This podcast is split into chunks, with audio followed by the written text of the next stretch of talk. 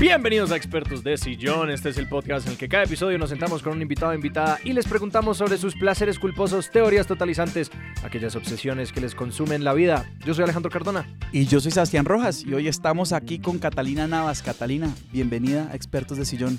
Hola, dije que no estaba nervioso, pero me acaba de dar nervios.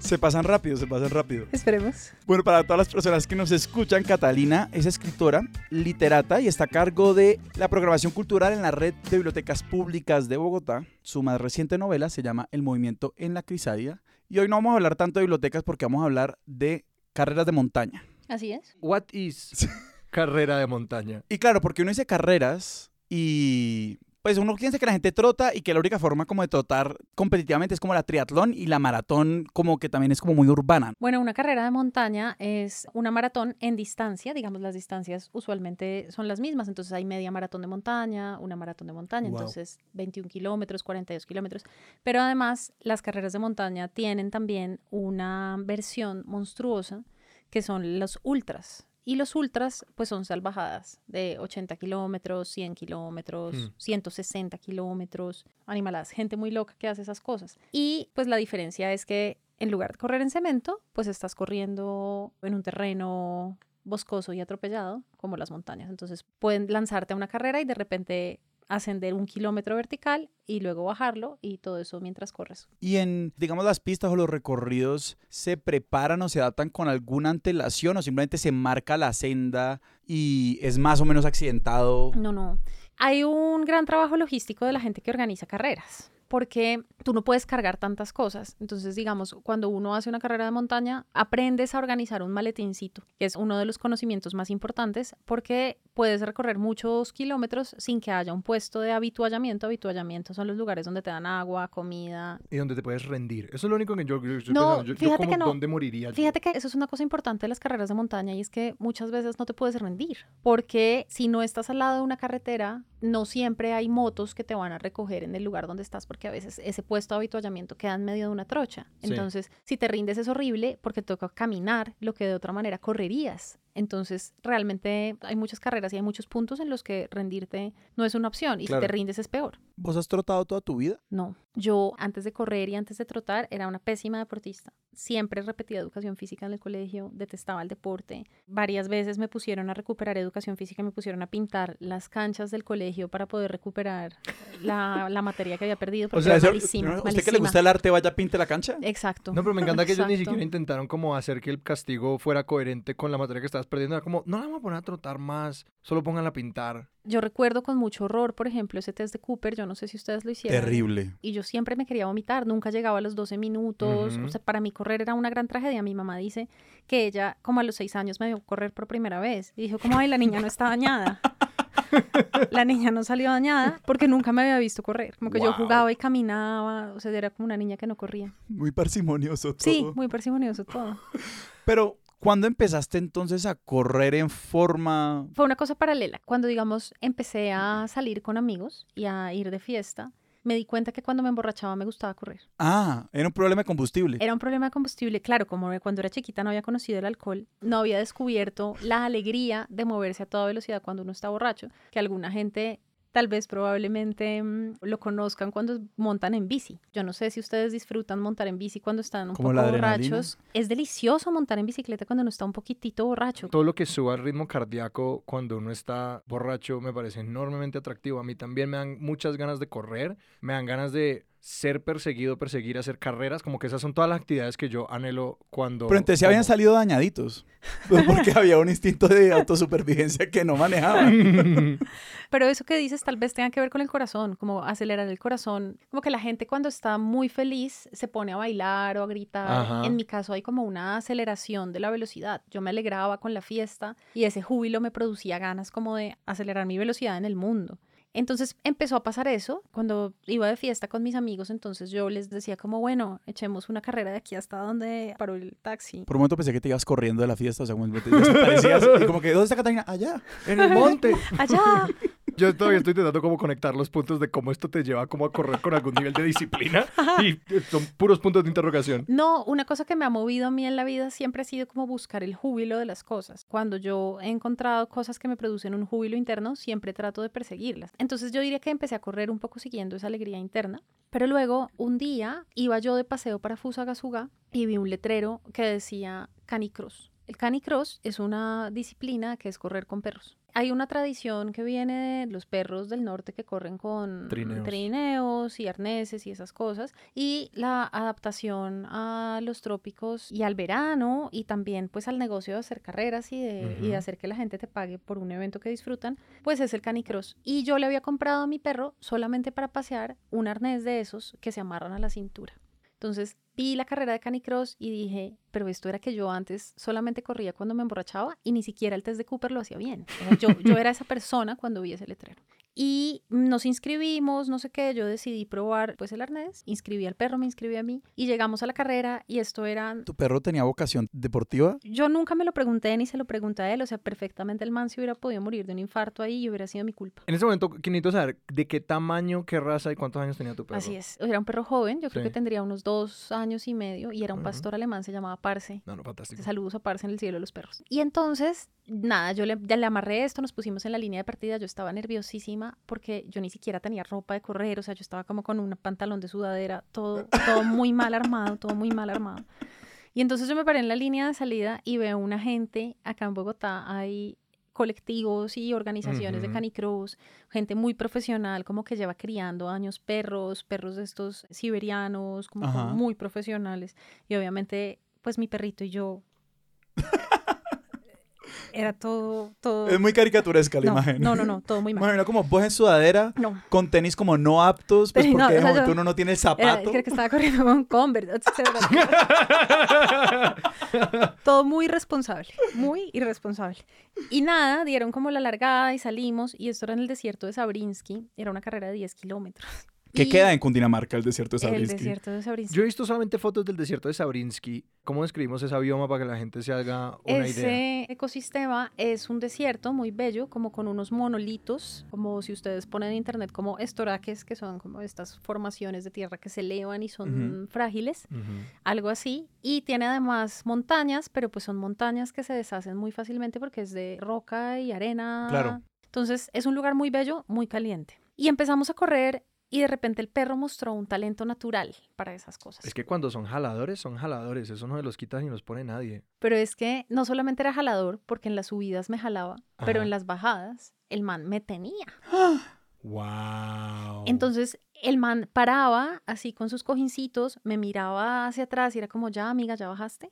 Paraba, esperaba. me esperaba, el man me hubiera podido matar. Si- total, si en una hubiera- bajada. En una bajada, pero el man esperaba.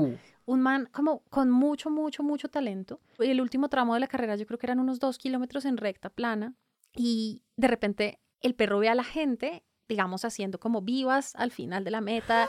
Y el perro toma aire, me mira y se pega el pique de su vida. Dice como aquí no vamos a quedar mal Aquí con no toda esta vamos a gente. quedar mal con toda esta gente. Y yo obviamente iba amarrada al perro y quedamos como de séptimos. ¿Cuántas personas más o menos en esta carrera? Yo creo que unas 70 personas, o sea, de nuevo para hablar de. Así hubiera habido ocho, a mí me hubiera parecido todo un logro. No, la idea de completar la carrera Sí. en esas 10 condiciones. kilómetros. Me queda una pregunta que es, ¿tenías cuerda de bungee? O sea, ¿tenías Sí, cuerda elástica? Sí, sí, era una bien. cuerda elástica. Por pura ignorancia había comprado como todo el equipo sin saber que lo Sí. había comprado.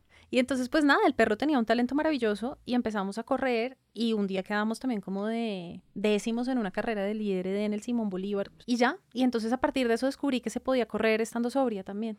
O sea, yo quiero decir que ninguna idea que yo tenía sobre esta conversación figuraba como que vos empezaste a correr amarrado a un perro y que lo descubriste borracha. Exacto. Una extraña manera de entrar a los deportes. Es que eh, no sé por dónde pegarle porque aquí estamos realmente hablando de dos deportes al mismo tiempo. Porque es. están todas las aristas que tiene el canicross y los deportes... ¿Mushing es que se llaman? Creo que sí, sí, los deportes que jalan cosas. Sí, porque eh, creo que mushing sí. son como los deportes de verano donde jalan bicicletas, Así es. trineos, personas, etc., que incluye el canicross. Ujú. pero también entonces está la corrida de montaña. A mí me quedan dos preguntas prácticas de la corrida de montaña para salir de ellas. Es, ¿qué va en el maletincito? Entonces cuando empiezas a armar esa indumentaria, ¿qué se aprende? ¿Y qué se encuentra en el puesto de habituallamiento. Muy bien, hay muchos aprendizajes en, en, el atletismo y en las carreras de montaña, pero esos dos que acabas de mencionar son fundamentales. Uno es aprender a comer. Cuando yo empecé a correr me pasaba una cosa y es que empezaba a correr y a los 35 minutos me daba una cosa que yo pensaba que era una gran tristeza y ya no quería seguir corriendo. Luego aprendí que lo que ocurre ahí es que la manera en que tu cuerpo consume energía cambia entonces, si te comes un desayuno y sales a hacer ejercicio, lo que tu cuerpo hace es consumir el azúcar que tú te acabas de comer y que tienes en ti recientemente. Pero si eso se te acaba, lo que tu cuerpo empieza a hacer es que empieza a consumir de otro sistema de energía que es mucho menos eficiente. Y es, por ejemplo, la razón por la que la gente cuando se pierde en el monte durante llegan súper flacos porque lo que hacen es que pierden grasa y masa muscular. Grasa y masa muscular, exacto. Sobre todo masa muscular. Pero consumir grasa muscular, pues en primer lugar nadie quiere consumir grasa muscular y en segundo lugar es muy trabajoso para el cuerpo hacerlo. Entonces, eso es lo que yo llamaba la tristeza, pues era ese cambio en el mecanismo de energía del cuerpo y ocurre cuando uno no sabe comer y está haciendo deporte. Entonces, ¿cómo se come bien para un evento de larga duración como este? Uno tiene que aprender a conocer su metabolismo, entonces hay gente que tiene metabolismos más rápidos, más lentos y necesita comer con un poquito menos de frecuencia o con más frecuencia, pero hay, digamos, una línea general que es que si uno está haciendo, por ejemplo, una carrera plana en ciudad en la que estás esforzando tu corazón al 70, al 80%, deberías comer más o menos 100 calorías cada 45 minutos. Entonces esa es la razón por la que en el mercado venden esos geles o esas cosas que tienen 100, 80 calorías. Mm. Eso funciona si uno mantuviera el esfuerzo constante, pero pues en las carreras de montaña a veces trepas y no vas a poder estar con tu corazón al 80 o a veces vas caminando o entonces digamos va a depender mucho de conocer tu cuerpo. Pero entonces vos, ¿cómo empezaste a comer? O sea, vos qué comías y... No, pues no comía nada primero y me daba tristeza y abandonaba la carrera hasta que entonces empecé a entrenar con entrenadores y con una gente pues, que me enseñó a comer. Y entonces me dijeron, como no, mira, no seas bruta, come, tienes que comer cada tanto tiempo. El gel no siempre es la mejor solución, pero por ejemplo hay gente que come bocadillos. ¿Y el azúcar sí da para una carrera como esa?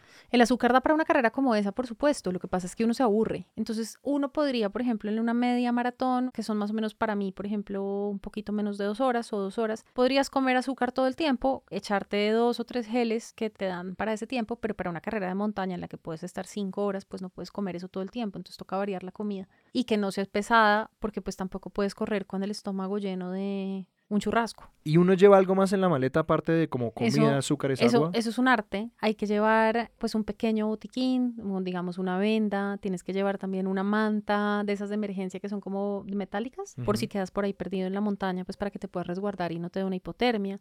Hay que llevar linterna, hay que llevar celular con minutos cargados, hay que llevar una navaja, pito, porque hay carreras como esa que les contaba el desierto de Sabrinsky que son acá, que hay puestos muy cerca, pero también hay carreras muy largas en las que tú puedes estar perdido en la montaña o corriendo solo y te puedes perder, porque además la carrera tiene un mapa que tú puedes seguir. Hay gente, por ejemplo, venden en esas carreras como tatuajes temporales de esos de los niños. Con el ah, mapa. Como un mapa. Y entonces la gente los compra y se los imprime en su brazo y entonces los van viendo y entonces van, eso, eso puede ser. Y bueno, igual están demarcados los senderos porque tienen banderitas y señales. Pero es muy probable que se pierdan. De hecho, pues ha habido cosas trágicas como de gente que se ha muerto en esas carreras porque se perdieron y se quedaron una noche ahí, les dio hipotermia o se perdieron y se asustaron y se cayeron por un precipicio. El monte es el monte. Y el monte es el monte, así estés como aparentemente protegido por la organización logística de una carrera, igual te puede pasar algo. Y estas carreras, porque me acuerdo alguna vez vi, seguramente como en algún canal deportivo, como siempre hay sendero, pero no hay unas que es también como, nos vemos al otro lado de la montaña, ¿cómo llega usted al otro lado de la loma? No es nuestro problema. Mm. Bueno, hágale. Esos también son unas cosas que se llaman como carreras de aventura, de esas yo no he hecho porque mm, tengo cero habilidades para ubicarme, pero por supuesto hay carreras de esas que se corren en equipo, en las que la tarea es llegar a otro lado y sobrevivir y ubicarse, por ejemplo. ¿Y el equipo es por seguridad? o por navegación? Supongo yo que también será por seguridad y porque igual hay un componente de dificultad extra claro. en coordinar con un equipo para llegar a otro punto, llegar completos además. ¿Y entonces qué hay en los puestos de habituallamiento? Depende de la carrera. Entonces hay carreras como esas de 10 kilómetros en las que solamente vas a encontrar agua y un poquito de frutica, pero hay carreras salvajes. Por ejemplo, acá en Colombia se corre una preciosa, es en Santander.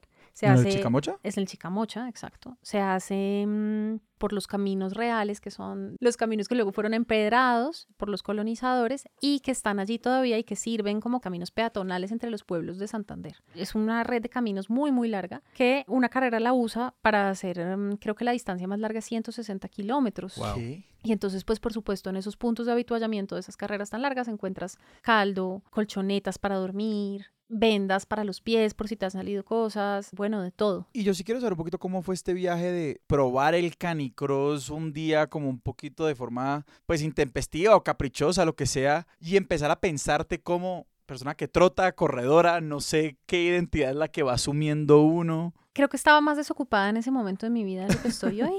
Entonces tenía mucho más tiempo para invertir en un entrenamiento juicioso. Hay una cosa y es que hay gente que tiene mucho talento para esto y pueden correr 160 kilómetros o lo que sea, pero mi cuerpo es como muy delicado en algunas cosas y entonces yo ya me di cuenta que hacer un entrenamiento para una carrera de más de 21 kilómetros, en mi caso, significa fisioterapia fisioterapia de eh, empezar a ir a que te pongan electricidad, masajes deportivos y pues yo sí no tengo tiempo para entrenar, tener una vida y además ir a fisioterapia cuatro veces a la semana por rutina, o sea, como una fisioterapia preventiva. Y entonces, ¿cómo llegaste a las carreras de montaña como tal? Me fui para un paseo con una amiga que en ese momento no era amiga mía nos fuimos a caminar a Ciudad Perdida. Era como una señora que trabajaba conmigo. Y entonces empezamos a, a parchar el primer día y esta persona... Salió corriendo. No, espera. Me Esta, tomó una cerveza. esta persona me cayó como súper bien. Y en ese viaje llovió muchísimo y yo le tengo mucho miedo a los rayos. Ajá. Entonces,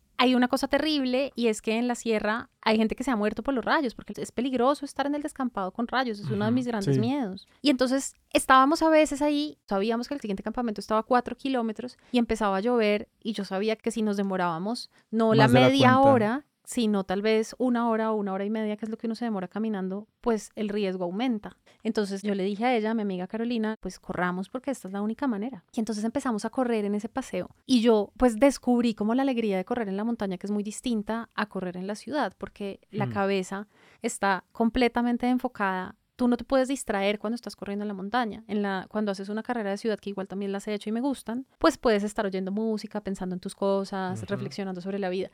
Pero en la montaña no hay manera de que te distraigas porque tienes que estar pendiente de no pisar el sapo, de no tropezarte con la piedra, de cuidado con la raíz, de que hay una rama que te va a pegar en la frente si no, te, si no estás cuidadoso. Ujú. Entonces es un ejercicio maravilloso como de, de nuevo, tener el cuerpo a toda velocidad, pero la cabeza también a tope.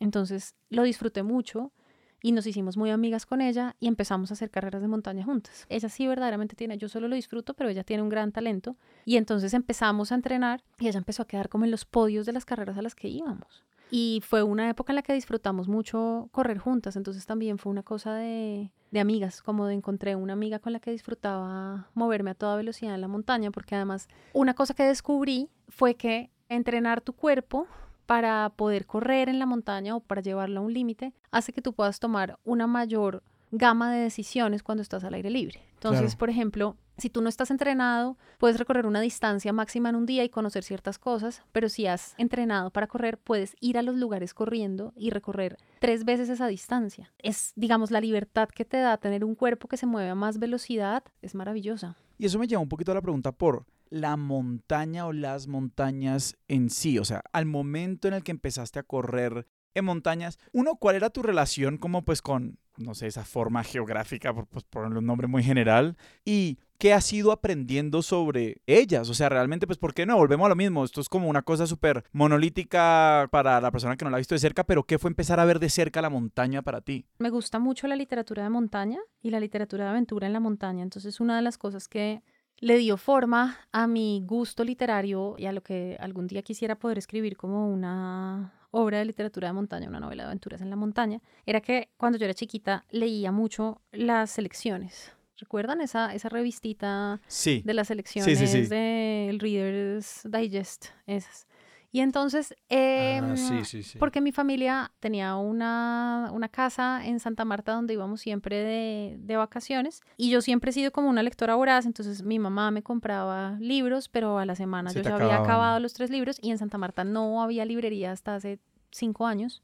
Entonces en Santa Marta lo único que se conseguía de lectura era Condorito y las elecciones. Y en las elecciones había una sección que era como de pequeñas novelas de aventuras y generalmente siempre eran de gente que terminaba tirada en los Andes, congelada, comiéndose sus piernas a sus compañeros, ese tipo de cosas. Y a mí eso me enloquecía. Pero quiero que me expliques la diferencia como de la literatura de montaña con la literatura de como el viaje a lo salvaje o la naturaleza en general. Como cuáles son las características de esa, de esa novela de montaña y de las aventuras de la montaña propiamente. Yo creo que comparten muchas cosas. Está la idea de que el ser humano se conoce a sí mismo realmente cuando está en el descampado o en la intemperie, como esta idea de que el hombre moderno y las mujeres contemporáneas no sabemos realmente quiénes somos porque no podemos sobrevivir por fuera de la ciudad. Entonces, si tú no tienes luz eléctrica, agua potable, pues te mueres. Pero entonces está esta idea de que ir a lo salvaje hace que tú sepas quién eres, ¿no? Entonces Ujú. está como esa vieja mm, tradición, por ejemplo, de Turó, que se fue a esta cabaña al lado de un lago. ¿Pasó como un año a- en la cabaña, va- pasó varios años, ¿El creo, libro creo que eran dos, exacto. Pero pues hay como una larga tradición de literatura de la naturaleza, sobre todo también los gringos han producido mucho ese tipo de literatura. Ese A mí- afán bucólico. a mí me encanta esa, esa literatura como de contemplación de la naturaleza. Pero la literatura de montaña yo creo que se parece un poco más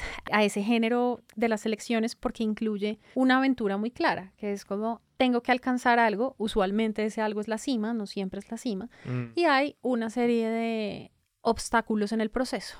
Y los obstáculos pues pueden ser como se despeñó mi compañero, se me heló un pie, perdí la nariz. Y digamos a mí me interesa mucho esa estructura como tan sencilla de tengo una meta, una cima y una serie de obstáculos. Y me interesa mucho también la construcción de un ambiente frío, porque los seres humanos somos cálidos, entonces como una doble connotación de salvajismo al estar en un espacio frío. En ese, digamos, primer aproximamiento a estas, digamos, textos de que aparecían en la selección, estas novelas de montaña, la montaña es un obstáculo. Exacto. Sí, y eso obviamente es atractivo, pero más allá de eso, la materialidad, por decirlo así, de la montaña en sí, o sea, el polvo versus la tierra, la piedra grande versus la chiquita, o sea, como que se empieza a abrir del mundo de la montaña cuando uno empieza a recorrerla y cuando la tenés que recorrer no caminando y contemplándola, sino a mucha velocidad. Hay un poema bellísimo de José Watanabe, que es un poeta peruano, y es un poema de alguien que va a la montaña y dice, otra vez voy a la montaña para saber que no he muerto porque no soy yo, parte aún de la roca de la montaña. Como Mm. si me toco y todavía soy carne, quiere decir que aún no soy la montaña. Y a mí ese poema me gusta mucho porque me recuerda que salir al descampado o probarse a uno mismo, no solamente en las carreras de montaña, sino también, por ejemplo, cuando uno pasa la noche en la montaña o cuando uno aprende de alguna manera a ser autosuficiente en la intemperie, pues te da un conocimiento sobre la propia medida de uno. No, no tiene nada que ver con la valentía, ni con hacer hazañas, ni proezas en la montaña. De hecho, todo lo contrario. Muchas veces la gente que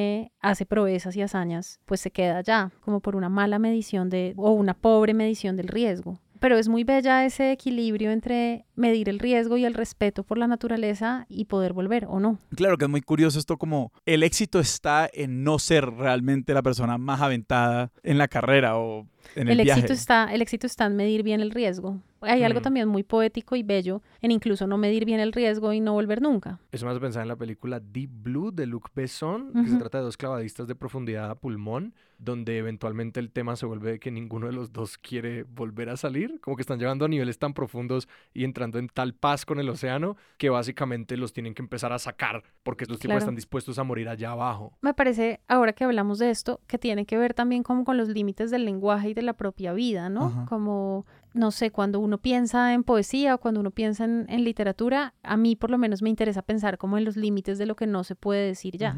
Hay, hay experiencias muy bellas o muy tristes o lo que sea, de las que no se puede hablar porque no hay manera de representarlas a través del lenguaje, porque el lenguaje pues es inexacto siempre. Y eso también pasa de alguna manera cuando uno va a la naturaleza o cuando uno va a la montaña, que hay un límite que yo no puedo cruzar, que es el límite de mi propio rescate y es el límite de mi propio retorno. Pero luego cruzarlo también es bello, entonces hay una cosa ahí que me interesa mucho como de ir hasta el límite. lo- Claro, por supuesto, porque no tenemos la historia de nadie que ha cruzado el límite y no pudo volver para Exacto. contar la historia. El otro día estaba hablando con un amigo que me contaba que en Europa hay algunos buzones para los montañistas y los montañistas que van a hacer como viajes o expediciones que son muy peligrosas, ellos dejan unas cartas Claro. en el buzón por si no vuelven. Entonces, la mayoría de veces, casi todo el tiempo, recogen sus cartas y se las llevan de camino a casa. Claro, pues pero porque a uno no va a dejar ese chisme ahí. Pues pero si uno no, volvió. pero si no, exacto. O sea, si yo vuelvo, porque es claro, pues yo escribo la carta pensando que me va a morir, pero si sobreviví no la voy a dejar ahí tirada. No, pues imagínate, además, qué risa los guardabosques leyendo esas cartas Sí, todas mano de con- afectadas y cursis de, un man. De contraseñas de Gmail que tienen que De tener. mano, sí. sí, sí. Claro, pues uno escribe muchas cosas cuando uno piensa que se va a morir. Pues Sí, si sí, eso no pasó. Eso no pasa, sí, las, las guardo para mí. Pero en eso que decías de como los límites del propio rescate, hay algo que me parece muy lindo y es como, como eso también, en una actividad que puede parecer tan solitaria o en el que el individuo cobra tanta importancia porque es los límites de tu cuerpo y de tu conocimiento y de tu entrenamiento. El límite del rescate también es lo que nos ata a los otros. Muchas veces es, tengo que estar en una situación en la que otros puedan encontrarme. A la larga es llevar al cuerpo ese viejo dilema de qué es más importante, si lo que hemos construido colectivamente, los acuerdos que hemos construido colectivamente, estamos vivos, está bien sobrevivir, o el placer individual que pues llevado a un extremo pues culmina en la muerte. Y ahí me nace una pregunta un poquito por la pausa o la idea de la pausa en estas carreras de montaña, porque pues la carrera, digamos, convencional o prototípica que tengo en la cabeza es como una maratón, pues donde obviamente el chiste es no parar y correr los 42 kilómetros, que pues en una carrera el tema es el tiempo, pero en estas carreras, uno, donde estás en la naturaleza con una cantidad de obstáculos, y ahorita que decías que en estas estaciones hay incluso colchonetas, ¿cómo funciona la idea también de como la pausa y la experiencia del tiempo y de parar y de recuperarse? Y de caminar, que dijiste que en Exacto. ciertos tramos se camina. Porque el ritmo cambia mucho, no es un ritmo constante, como lo decías al principio. Ese también es un aprendizaje, aprender a medir tus propias fuerzas para llegar hasta el final y no caerte. Y también un poco, pues hay gente a la que le interesa ganar, digamos a mí, pues muy pronto descubrí que yo no tenía talento para ganar nada en esas carreras, pero pues también depende. A mí, por ejemplo, mi meta cuando me entreno para esas carreras y cuando las hago es disfrutarlas, o sea, es, es no sufrirlas. Es poder correr la distancia que hayas cogido disfrutando hasta el último kilómetro. Y, y para mí ese es el entrenamiento que vale la pena, como tener un cuerpo que disfruta 21 kilómetros. Trato de no llegar de última, pero por lo menos conseguir un cuerpo que disfrute 21 kilómetros es mi meta. ¿Cómo es eso? Porque a mí siempre me ha producido mucha envidia esa sensación que describen las personas que corren de, por decirle de alguna manera, esa traba de dopamina. El júbilo, ¿no? Que lo claro, llamaste el júbilo de la dopamina. Sí, sí. que se debe entrenar, ¿no? Como que a eso no puede acceder como el ciudadano de a pie que está sentado ocho horas al día y nunca se levanta a correr. El momento de mi vida en el que yo recuerdo que yo más disfruté, entonces dije como, ah, para esto entreno y para esto modifico mi cuerpo, fue hace como un par de años en un parque natural que queda en Argentina, en la Patagonia, que se llama el Chaltén, que tiene unos senderos muy largos porque sobre todo es un parque como para gente que escala. Y yo estaba como muy bien entrenada en ese momento.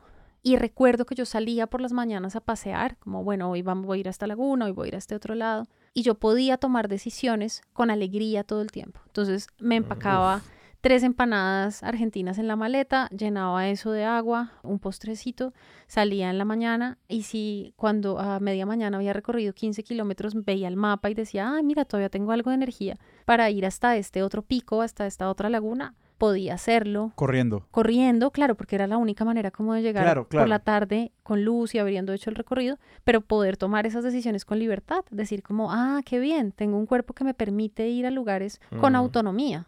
Es como tener un vehículo, pero pues un vehículo de montaña que puede ir rápidamente a lugares, conocerlos, volver y disfrutarlos sin sufrimiento, sin dolor, sin sufrimiento mental sobre todo. O sea, la, la satisfacción de poder tomar decisiones de desplazamiento en la montaña es la razón para mí para hacer eso. Te quiero preguntar si ha habido momentos difíciles en la montaña, es decir, si, si has llegado a momentos en los que hayas dicho o por decisión mía o de la montaña, aquí crucé el límite del propio retorno, del Creo propio que- rescate, perdón. Creo que no, cuando una está siempre allí, tienes momentos de miedo, de que crees que te has perdido, o por supuesto he estado corriendo sola también en parques naturales o en lugares donde me he tropezado y me da unos tramacazos y siempre es, es una idea muy poco inteligente irse a correr por el monte en soledad, pues porque donde te rompas una pierna, ¿cómo sales de ahí? No, no es muy inteligente. Entonces siempre ha habido momentos en los que me he caído, me he pegado durísimo, creo que me roto algo, me habré perdido cinco veces y la sensación de perderse en la montaña solo pues es horrorosa y qué angustia es perderse en la montaña. Hablando del peligro y de la inseguridad, yo te quería preguntar un poquito por eso, y esta es una pregunta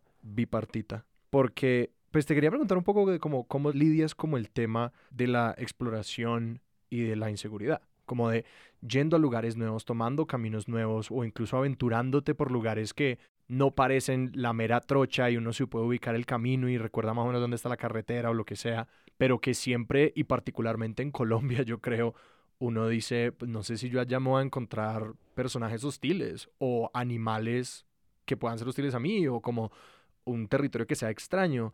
Y en particular te quería empezar a preguntar por el aspecto de cómo ser mujer en esos espacios y que se conecta de vuelta para mí con la idea de la literatura, porque al menos en mi imaginario, mucha de esta literatura de la montaña y el hombre, Así es. subrayo el hombre, ¿no? Porque es como Turo, Walden, ahí pintaba el hombre y como que todos los ejemplos que se me vienen a la cabeza son el hombre va y se enfrenta con la montaña y que desconozco bastante de cómo son los referentes literarios que hablan del encuentro de una mujer con ese espacio salvaje, desconocido, retador. Sí, eso es fundamental. Cuando yo empecé a leer literatura de montaña, por supuesto, lo primero que encontré fueron referentes de hombres que narraban su encuentro con lo salvaje. Entonces, pues está toda la literatura del siglo XIX, eh, también las cosas de, de, digamos, como en elogio de los parques naturales y todo ese tipo de cosas. Entonces, luego empecé a descubrir, por ejemplo, poetas de la naturaleza mujeres. Entonces, por ejemplo, está Mary Oliver, que tiene como unos poemas bellísimos, A la montaña. Hay una autora mormona que últimamente descubrí que se llama Terry Tempest, que habla como de lo que le han enseñado la contemplación de los pájaros. Pero ese asunto como de explorar, sí fue por lo menos hace un par de siglos un género que estaba pues un poco monopolizado por los hombres y tiene que ver también con la idea de pues que a las mujeres nuestro espacio se, No se salían. nos- sí, exacto, pues se nos ha confinado un poco al espacio privado y doméstico y estar afuera tiene unas implicaciones, un poco como el cuento de Caperucita, si sales al bosque hay un castigo para ti. Claro que es muy marcado, nunca había pensado en el hecho como de que Caperucita es un personaje femenino muy Claro, específicamente. y es como Caperucita podría ser como si te aventuras en el bosque de noche, algo muy grave te puede pasar, mejor no salgas y quédate dentro de la seguridad de tu casa. Y precisamente Caperucita persigue el júbilo, por conectarlo con lo que decías. Es como ella no se sale el camino porque le gusta el bosque, como que le encanta Exacto. quiere explorar, quiere la aventura, la desea Exacto. y está siguiendo algo instintivo y ahí es Exacto, el Exacto, y es como no persigas el júbilo en el descampado, niña. Te puede, puede aparecer el lobo y te puede pasar algo. Yo viví muchos años o algunos años en la calera y entonces en esa época pues también fue cuando descubrí la alegría de correr sola y de estar sola como en esas veredas y en esos, en esos caminos. Y me pasaba que a veces me encontraba con gente que eran un poco el lobo y siempre querían disuadirte de estar por ahí corriendo sola. Entonces es gente que te dice como, "Hmm, pero por aquí eh, hace tres meses violaron a una mujer, ¿sabes? Y todo ese tipo de historias, pues lo que pretenden hacer es disuadirte de tu derecho al espacio público. Yo creo Hmm. que, por supuesto, el feminismo siempre ha peleado por el espacio público y yo creo también que, por supuesto, existen corrientes que también pelean por el espacio público en la naturaleza y es una cosa que a mí me interesa, como reivindicar el derecho que tenemos las mujeres a estar en la naturaleza seguras y, y solas también. El conocimiento que da probarse a una misma, llevando tu cuerpo al límite a toda velocidad en la carrera o acampando una noche solas, pues es un conocimiento que no se nos puede negar porque lo que nos da sobre nosotras mismas es muy grande. ¿Y vos cómo te has ido conociendo? ¿Cuáles son los momentos tal vez que podrías distinguir como momentos de, revelación en tu proceso de entrenamiento y estar en la naturaleza? Pues porque cuando arrancamos un poquito hablando de la idea de las novelas de, de montaña es muy como en la montaña es que uno se conoce a una misma y siempre también es como un momento particularmente extremo, ¿no? Es como cuando tenés que decidir si te vas a comer tu propia pierna, como eh, al menos en la narrativa, ese es el momento como donde uno se conoce, ¿no? Donde un carácter particular se revela. Obviamente no seamos tan dramáticos, para aquí te veo que tenés las dos piernas y las rodillas todavía funcionan, pero sí quisiera saber cómo ha sido conocerse sin llegar también a ese nivel, pues porque vos dijiste, como la libertad es poder tomar decisiones con alegría y sin la angustia del cansancio. Hay una cosa y es que lo que en la literatura de selecciones podría ser comerse una pierna, en la vida real significa ser autónomo en el descampado. Y cuando tú te das cuenta como de lo inútiles que somos en las ciudades, pues te das cuenta que ese límite está cada vez más cerca. Hace Hmm. decenios, hace siglos, pues ese límite era cazar un animal, hacer fuego. Sí. Hoy en día es simplemente llevarte Ir una maleta, ir y volver, exacto. No, ir y pues, o sea, volver y ser autónomo. aquí hacer frijoles. Es como realmente la codependencia y la mega especialización en cosas es como, a mí me aterra un poquito como lo limitada que es mi capacidad culinaria o como mi autoconocimiento del cuerpo y de mis necesidades y todo eso. Hay gente que, por ejemplo, incluso dice como yo no podría pasar una noche con mi cabeza, Mm. ¿sabes? Como yo no podría pasar una noche sola, sin música o televisión y sin luz artificial, en la sola compañía de mi cabeza, empezando por eso, por el límite de tu propia compañía. Claro, y digamos eso me hace pensar también en la oscuridad, como el completo Mm. desconocimiento de la oscuridad que tenemos, porque las veces recientemente en las que yo he estado, pues en esas finquitas donde incluso, incluso hay luz, ¿no? Como que incluso hay un poco de luz por ahí cerca, como que nun- nunca estoy demasiado lejos de una casa y reconocer lo que es la verdadera oscuridad que nos olvida tanto en la ciudad. Incluso eso es como, wow, el mundo es como aterrador porque lo desconozco. Aterrador porque lo desconozco, pero también bello porque lo desconozco, Sí. que es, yo no sé si a ustedes se les ha pasado o si recuerdan el momento en el que vieron la Vía Láctea por primera vez, pero Mm. nosotros los seres de ciudad, pues muchas veces no hemos visto la Vía Láctea y en el momento en el que la vemos, pues es una revelación como de quiénes somos, Seba- no Sebastián solamente... está haciendo cara de que nunca ha visto la Vía Láctea. No tengo ese Sebas, tú nunca has visto la Vía Láctea, No. yo estoy señalando a Sebastián para que nadie me mire a mí. tú tampoco lo tienes. No estoy seguro. No, si no están seguros es que no la han visto. Sí. Pero cuando tú sales y te alejas de la contaminación lumínica y Sí. ves la Vía Láctea, pues también te conectas como con la historia de la humanidad. Uf. porque es como, ¿qué? Estoy viendo la Vía Láctea que inspiró a la gente a inventarse historias en el Mm. firmamento Y pensar que como en la antigüedad esto lo veían todo el tiempo. Todo el tiempo. Como desde cualquier punto de la Tierra tú solo mirabas hacia arriba y veías eso y eso ya no se puede. No, estamos completamente alejados de la intemperie. Hay una historia que es como en el 94 o en el 91. Hubo un terremoto en Los Ángeles y eh, se fue la luz desde las 10 de la mañana hasta las 3 de la mañana. Y se fue la luz también como en toda la región al lado. Entonces era la primera vez en muchos años en el que la gente tenía la ciudad a oscuras. Y entonces esa noche los registros del 911 se dispararon porque la gente estaba llamando porque estaba muy asustada porque veía una luz blanca en el cielo. Entonces era como, explíquenme qué es lo que estoy viendo. Lo que estás viendo es la Vía Láctea. Llevabas toda una vida en las ciudades sin poder experimentar el cielo como es. Estamos completamente alejados de nuestra experiencia humana por cuenta de no estar en la intemperie. ¿Cuándo fue el momento en que decidiste que la relación con la montaña no era solo correr y atravesarla, sino quedarte a dormir allá? Pues porque vos también has acampado mucho, ¿no? Algo, creo que acampar en soledad es una experiencia que da de verdad un conocimiento como sobre uno mismo, pero sobre todo recuerdo una vez que hice un viaje al Cocuy y subí una y bueno, era muy alto, entonces no había tanto oxígeno, estaba como pues un poco corta de, de aliento. Y descubrí que podía como llegar a esos lugares y que tenía como algo de talento para subir, para estar tranquila. Entonces ahí empecé a descubrir que no solamente había placer en llegar, sino también en estar y en quedarme allí. Y sobre todo como en ese placer de ser un poco autosuficiente. He hecho un par de viajes bellos con mi amiga con la que les contaba, que también hemos descubierto eso, como la alegría de ser un grupo de chicas en la montaña que van y disfrutan de, de su propia seguridad y de la alegría de estar juntas con tranquilidad. Esta es una pregunta que me cuesta un poco articular, pero me voy a lanzar porque quiero jugar un poco al abogado del diablo con la esperanza de rescatar aún más la invitación, porque estoy pensando mucho en el episodio también de boxeo, en el que también acabamos hablando un poquito de como la relación de las mujeres con el espacio público, lo cual es una experiencia tan ajena para mí, porque yo como una persona que realmente nunca le ha pasado demasiadas cosas malas, yo tengo una enorme confianza Claro. de como mí mismo en el espacio público y también como hombre tengo como una gran confianza en mi capacidad de navegar una situación difícil y entonces me produce mucha curiosidad tu historia porque quiero rescatar esa invitación que yo no puedo hacer.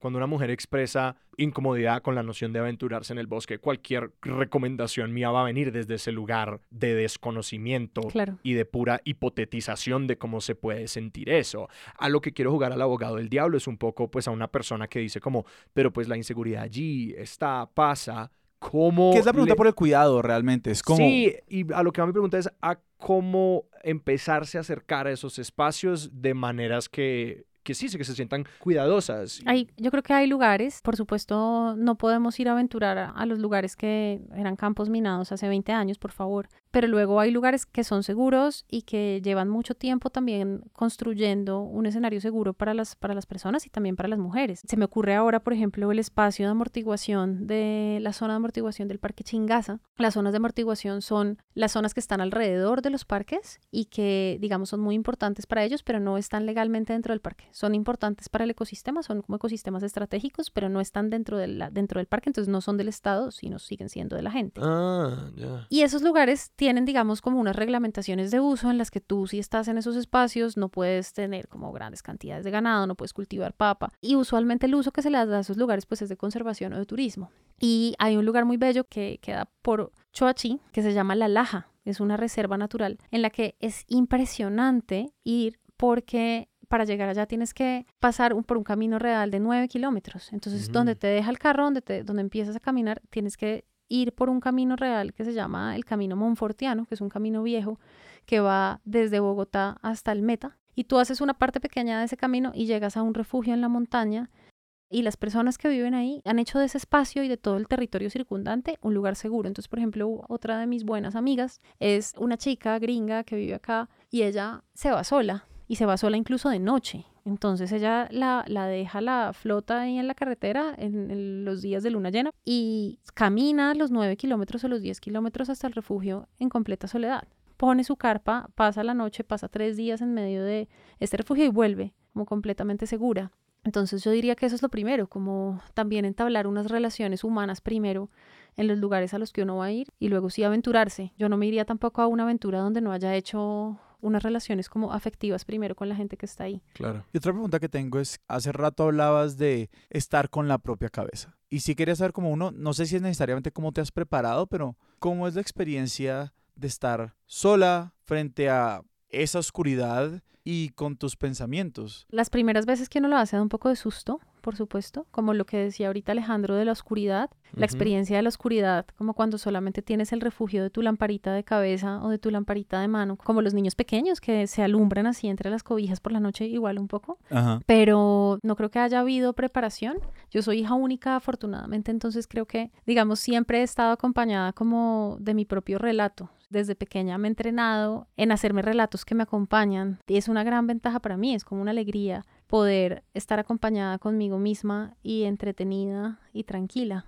Desde los juegos solitarios de infancia, ahí empezó mi entrenamiento, pero sin duda es una alegría cuando amanece y te das cuenta que has pasado una noche sin sufrimiento mental. Y también nos lleva un poquito a la pregunta por el regreso, ¿no? Pues porque parte de lo chévere del viaje es volver o terminar. Y si me queda la curiosidad, después de estas carreras, ¿cómo tenés algo en particular que haces como para marcar el fin de ese ciclo de entrenamiento o algo que te siga atando? Pues porque hablamos un poquito de esa distancia o ese límite del rescate, pero pues de las otras cosas que te siguen amarrando este mundo para no irte sola a la montaña, mejor dicho. Yo creo que el límite siempre son los afectos. A mí por lo menos siempre me jala la comunidad de afectos que uno tiene de este lado, ¿no? Están tus amigos, tu familia, tu pareja. Siempre es lindo regresar a ellos. O sea, siempre es lindo como volver a sus círculos de cuidado. Casi que los valoras un poco más después de haber estado un par de días al descampado. ¿Y con qué crees que vuelves? Porque me gusta mucho la idea de como este constante como ida y vuelta que pues no es el aislamiento, ¿no? No es vamos a vivirnos a la montaña, eres como, pues según entiendo, tú eres citadina. Sí, absolutamente. A mí lo que me interesa de estas experiencias en la naturaleza es la expansión del lenguaje que me dan. Yo soy una persona que nació en, la ciudad y ese es el marco del lenguaje en el que aprendí a hablar. Entonces yo, yo sé nombrar un farol, una calle, el asfalto, eh, el agua corriente, pero cuando voy a la naturaleza me doy cuenta de que hay, por ejemplo, 17 tipos de musgo. Y uno en Bogotá, tú dices el musgo, pero cuando sales te das cuenta que hay 27 tipos de musgo, 9 tipos de líquenes, y yo no creo que la manera de nombrarlas sea la especie de musgo Bárbula sinensis paramensis. Esa no es una manera satisfactoria para mí para nombrar esas cosas que están afuera de mi realidad y que yo no sé cómo nombrar. Y eso para mí es como una reseteada de cerebro, como una reseteada de mi propio lenguaje y que digamos a mí por mi oficio de escritora me interesa un montón poder ir a esos espacios como no es solamente el límite de la vida y el límite de volver y regresar y el límite de tu propio cuerpo llevado a los extremos físicos, sino también es ir al límite del lenguaje, de encontrarte con cosas que tú no sabes cómo nombrar y que tienes que esforzarte por nombrarlas. Es lo que ocurre con la poesía, por ejemplo. Cuando tú lees poesía o cuando lees también divulgación científica, es que te asomas a conceptos y te asomas a experiencias que no están dentro de tu lenguaje. Es, por ejemplo, lo que ocurre cuando aprendes a hablar del universo. Aprendes a hablar del universo como de las cosas físicas que ocurren en el universo y tú no tienes el lenguaje para nombrarlo y tampoco tienes los conocimientos físicos para hablar de las relaciones entre los planetas y esas fuerzas, yo qué sé. Qué apto hablar de, de los límites del lenguaje y acabar la idea con yo qué sé. No, pero sabes, porque es que yo no tengo en mi poder los conceptos para hablar con propiedad de los misterios del universo. Pero para eso está la divulgación científica que me acerca a esos límites, igual que la poesía que también me acerca a los límites de la experiencia humana. Para mí es una cosa similar. Ir a la naturaleza, ir a la montaña es una experiencia poética en, la medida en la que me acerca a los límites de lo que no conozco aún, pero como que me puedo asomar a ello. Y hay como dos dimensiones que me interesan. Por un lado es el lenguaje que resulta tremendamente insatisfactorio porque hablabas como que yo no lo voy a decir al musgo la, lo que decía que dijiste. me lo inventé, perdón, señores biólogos. Experto de gmail.com para que se sepa algún nombre de un musgo, se va con una estrellita dorada. Pero, ¿cómo es ese encuentro a veces con el lenguaje que no describe el mundo? O sea, pues, ¿cómo forcejas con eso para sí empezar a encontrártelo, por un lado? Y la otra relación es con, al final del día, lo que no podés articular en palabras, pues porque para una persona que trabaja con la palabra, imagino que igual hay frustración y asombro. Es bellísimo. Lo que dices justamente es como de la tensión entre la frustración y el asombro, es lo que para mí lo hace interesante. No tengo las palabras para nombrar el lugar donde existo, que de hecho es mucho más viejo que las ciudades o es mucho más viejo que la experiencia de lo humano que yo tengo dentro de la que yo me crié. No tengo las palabras, pero al no tenerlas es una dicha porque me obliga a nacer en el lenguaje, o sea, me obliga a inventar un lenguaje nuevo o a buscarlo a partir de las otras cosas del lenguaje que tengo y acercarme a él. Siempre inexacto, siempre insuficiente, pero de esa búsqueda pues es que yo siento que ahí activa uno el ejercicio de estar en el lenguaje. Y creo que hay algo lindo en como que es un lenguaje que tampoco se pretende suficiente, porque me hace pensar en el contraste con como el lenguaje científico, que quiere ser total y absoluto en esas descripciones, como el nombre de esta especie es uno y debería abarcar por completo, y apenas no lo es, pues nombramos la subespecie también, y es como, pero esto no corresponde necesariamente a lo que tú te refieres, como a los usos en nombrar, identificar, y sí, como ponernos en conversación con esos elementos que están allá afuera. Pues es lo que pasa también, por ejemplo, cuando la gente describe para la comunidad científica por primera vez una especie mm. de la que la gente conocía hace mucho tiempo. Mm. Entonces es como, ok, me estás dando, cuando me hablas de este nombre científico, me estás hablando de una familia, me estás hablando de las relaciones que tiene este animal con sus semejantes, pero no me hablas de, de sus relaciones históricas con la gente que ha estado junto a él, de sus implicaciones míticas en el lugar donde está, cómo encuentras una manera de nombrar eso que recoja esas complejidades. Y ese ejercicio es maravilloso, o sea, el ejercicio de que todo el tiempo te confrontas con tu propia insuficiencia del lenguaje y estás buscando una manera adecuada de nombrarlo, pues para mí es, es una cosa que mantiene mi ejercicio de la escritura activo. Y en el sentido de la conversación que llegas a mantener con el propio cuerpo, ¿cómo funciona? Pues porque pues uno sí le habla al cuerpo, pero la conversación que uno muchas veces mantiene con el propio cuerpo cuando uno está sobre todo haciendo como actividad física extenuante, son sensaciones que no tienen nombre. Antes de empezar a hacer deporte yo era una hipocondríaca de miedo. Y eso era justamente porque no había ampliado mi experiencia corporal de la manera que el deporte me lo dio. Entonces a mí me dolía algo y yo sentía que me estaba muriendo, que estaba teniendo un infarto. Cuando era chiquita me dio un infarto como a los siete años y me hice llevar a la... O sea, no me dio, digo.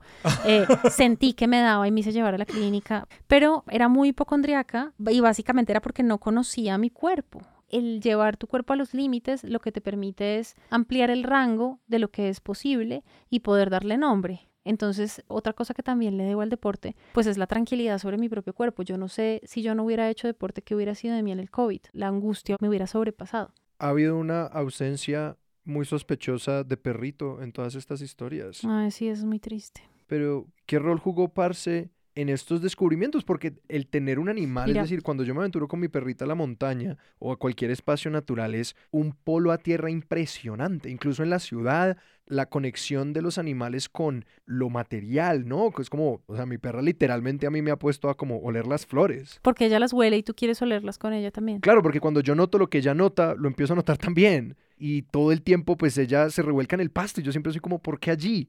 No, bueno, esa historia es un poco triste porque no quisiera pensar que está relacionado con las carreras de montaña, pero pues al pobre perro le dio un infarto poco tiempo después y pues se murió.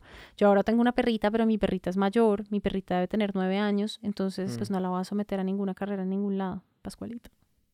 No va a ser una estrella. No va a ser una estrella de nada. Sin embargo, ese perro sí que me ayudó a ganar una confianza en el descampado campestre. Pues es que andar con, en el descampado con un pastor Mm. alemán grandote amarrado a uno es otro cuento. Me salvó dos veces, como de eh, momentos peligrosos o momentos angustiantes, por pura inteligencia del perro. Que mi perro, por favor, se tape los oídos en este momento, pero era un perro, era el perro más inteligente que yo he tenido. Ya has tenido dos. Ay, te tengo muy He malas tenido noticias. tres, he tenido tres. Tu perra escucha este podcast. No, no, escrito. no, no, no, no, no, no. Una vez recuerdo, por ejemplo, que yo vivía en una vereda en la calera e iba yo a salir en el carro a, a medianoche y el perro se saltó la reja de la casa, que era una reja altísima, o sea, yo creo que era una reja que tenía tal vez 1,60 de alto, tal vez, y el perro cogió impulso y se saltó. Y cuando yo ya iba bajando sobre la carretera, el perro llegó. A la Y yo como, no, pues llegó ahí al lado del carro y yo como, este man, era una cosa que el perro nunca hacía. Le abrí la puerta y cuando ya me iba a subir otra vez al carro, al asiento del conductor, llegó una persona, un tipo, y llegó y puso la mano en el borde de la ventana y me mantuvo la, la puerta abierta. Y me dijo, bájeme a la carretera. Y yo congelada, pues porque era una persona que estaba impidiendo que yo cerrara la puerta de mi carro y Claro. yo estaba, o sea, tenía todo para estar todo muy mal. Y en ese momento el perro se paró, eri- se erizó completamente, le mostró los dientes al sujeto y yo le dije como, señor, qué pena, pero es que yo tengo un perro bravísimo acá, donde yo lo monte, pues yo no sé qué pueda pasar, entonces yo la verdad no lo puedo llevar a ningún lado. Y el señor obviamente se echó para atrás y entre que se echó para atrás y vio el perro, pues yo cerré la puerta y me monté y me fui. Pero el perro nunca había hecho eso. O sea.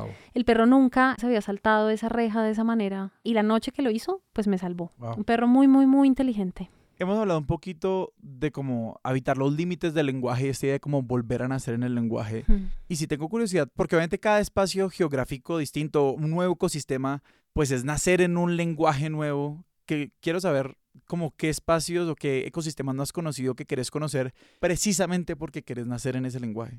Esta tarde estaba hablando con un poeta mm, Kamcha, que es eh, una comunidad indígena del Putumayo, y yo le hacía esta pregunta justamente, le decía como, ¿qué es haberse criado en este lenguaje que es el lenguaje como del- de, la naturaleza, de los páramos del Putumayo? Como, ¿Qué significa para ti eso? Como porque yo me siento tan desprotegida en mi lenguaje y como tan inválida y huérfana en el lenguaje, que qué es para ti eso otro. Y entonces él me decía, pues es un poco lo mismo. Me decía, yo, yo viajé en estos días a La Guajira y hablaba con los indígenas guayú y veía que su comprensión del mundo que pasa por la presencia del mar y por las palabras y por la forma que tienen de nombrar el mar, que hace que su relación con el mundo sea distinta, pues igual me hace igual de huérfano en un ecosistema como el de ellos.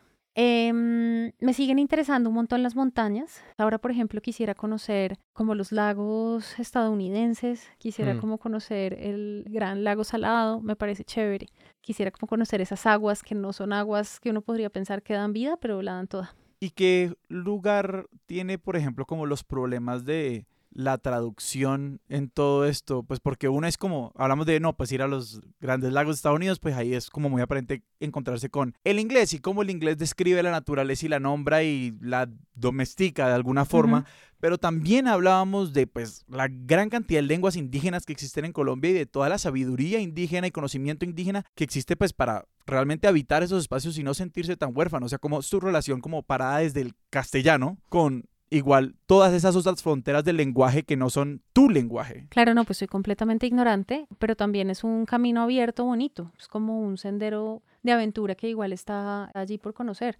Hay una cosa también que me impresiona que es nosotros también estamos, se nos ha sido negado el conocimiento de los ecosistemas, que incluso sin ir muy lejos, son los ecosistemas de nuestro país y están completamente depredados por la ganadería, por el turismo. Entonces, por ejemplo, hace unos pocos meses estuve en un lugar que yo no podía creer que existiera, queda en Córdoba, mm, Río Cedro, Córdoba se llama, y es un lugar que tiene todavía muy conservado un ecosistema que ya nosotros no conocemos por la depredación del turismo, los hoteles y la ganadería, que es el bosque, Bosque, Bosque seco seco tropical. tropical. bosque seco tropical. Gracias, gracias, gracias. Exper- Expertos de sillón tiene un episodio sobre el bosque seco tropical. No, tengo que oírlo. Bueno, voy a oírlo. Pues es impresionante también cómo nos ha sido negado el conocimiento de esos lugares que están depredados. Entonces, cuando tú ves la transición entre esos árboles gigantescos, que son como las bongas y esa cantidad de especies, y el mangle, y los animales y los refugios que dan, entonces, por ejemplo, está este árbol impresionante que yo me quisiera tatuar, que se llama como las bongas, que están allí en Córdoba. Son Las unos bongas animales... del Sinú. Exacto. Lo- lamentablemente lo conoces, o bueno, es decir, lamentablemente nuestra Por un referencia... restaurante de esos de cadenas, sí, ¿Qué claro. tal? no ¿Qué es porque yo tal? tenga un conocimiento ¿Qué tal el horror? superior.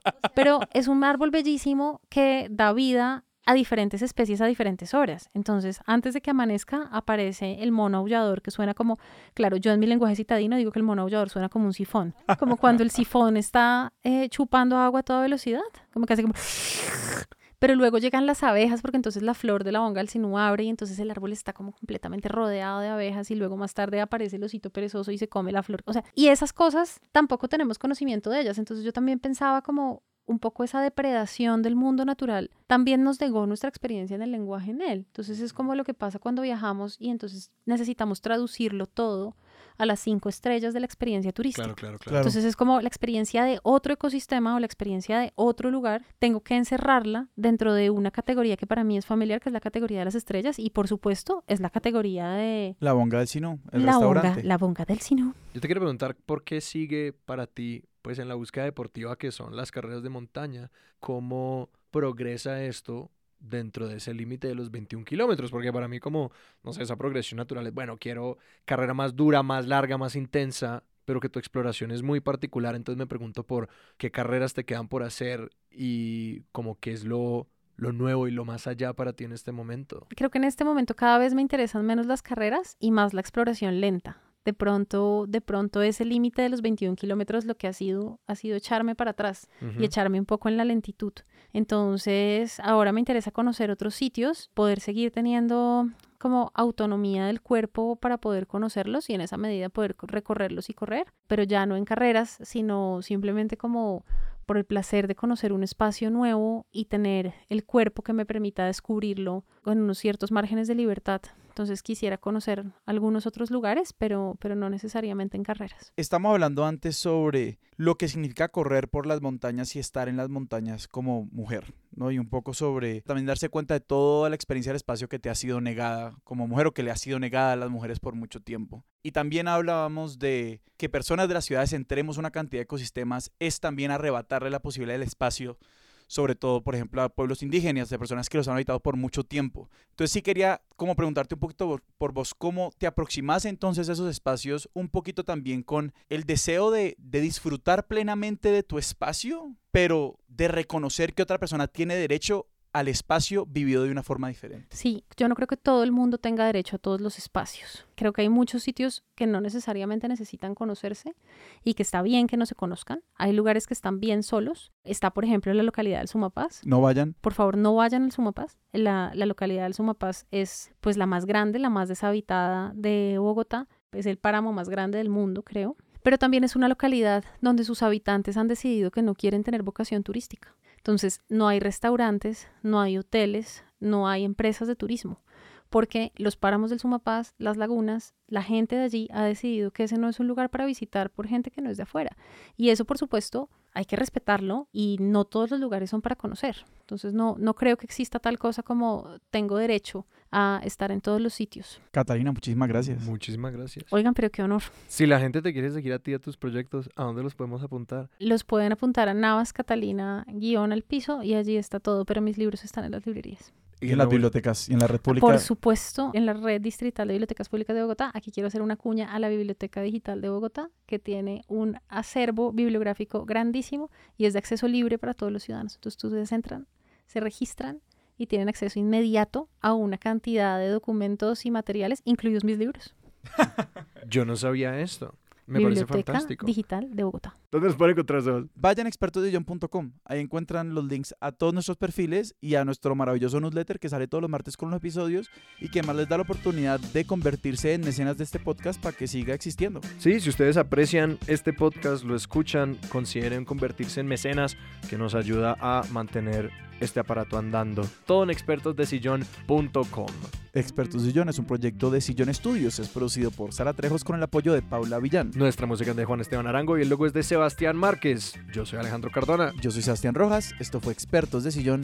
Hasta la próxima.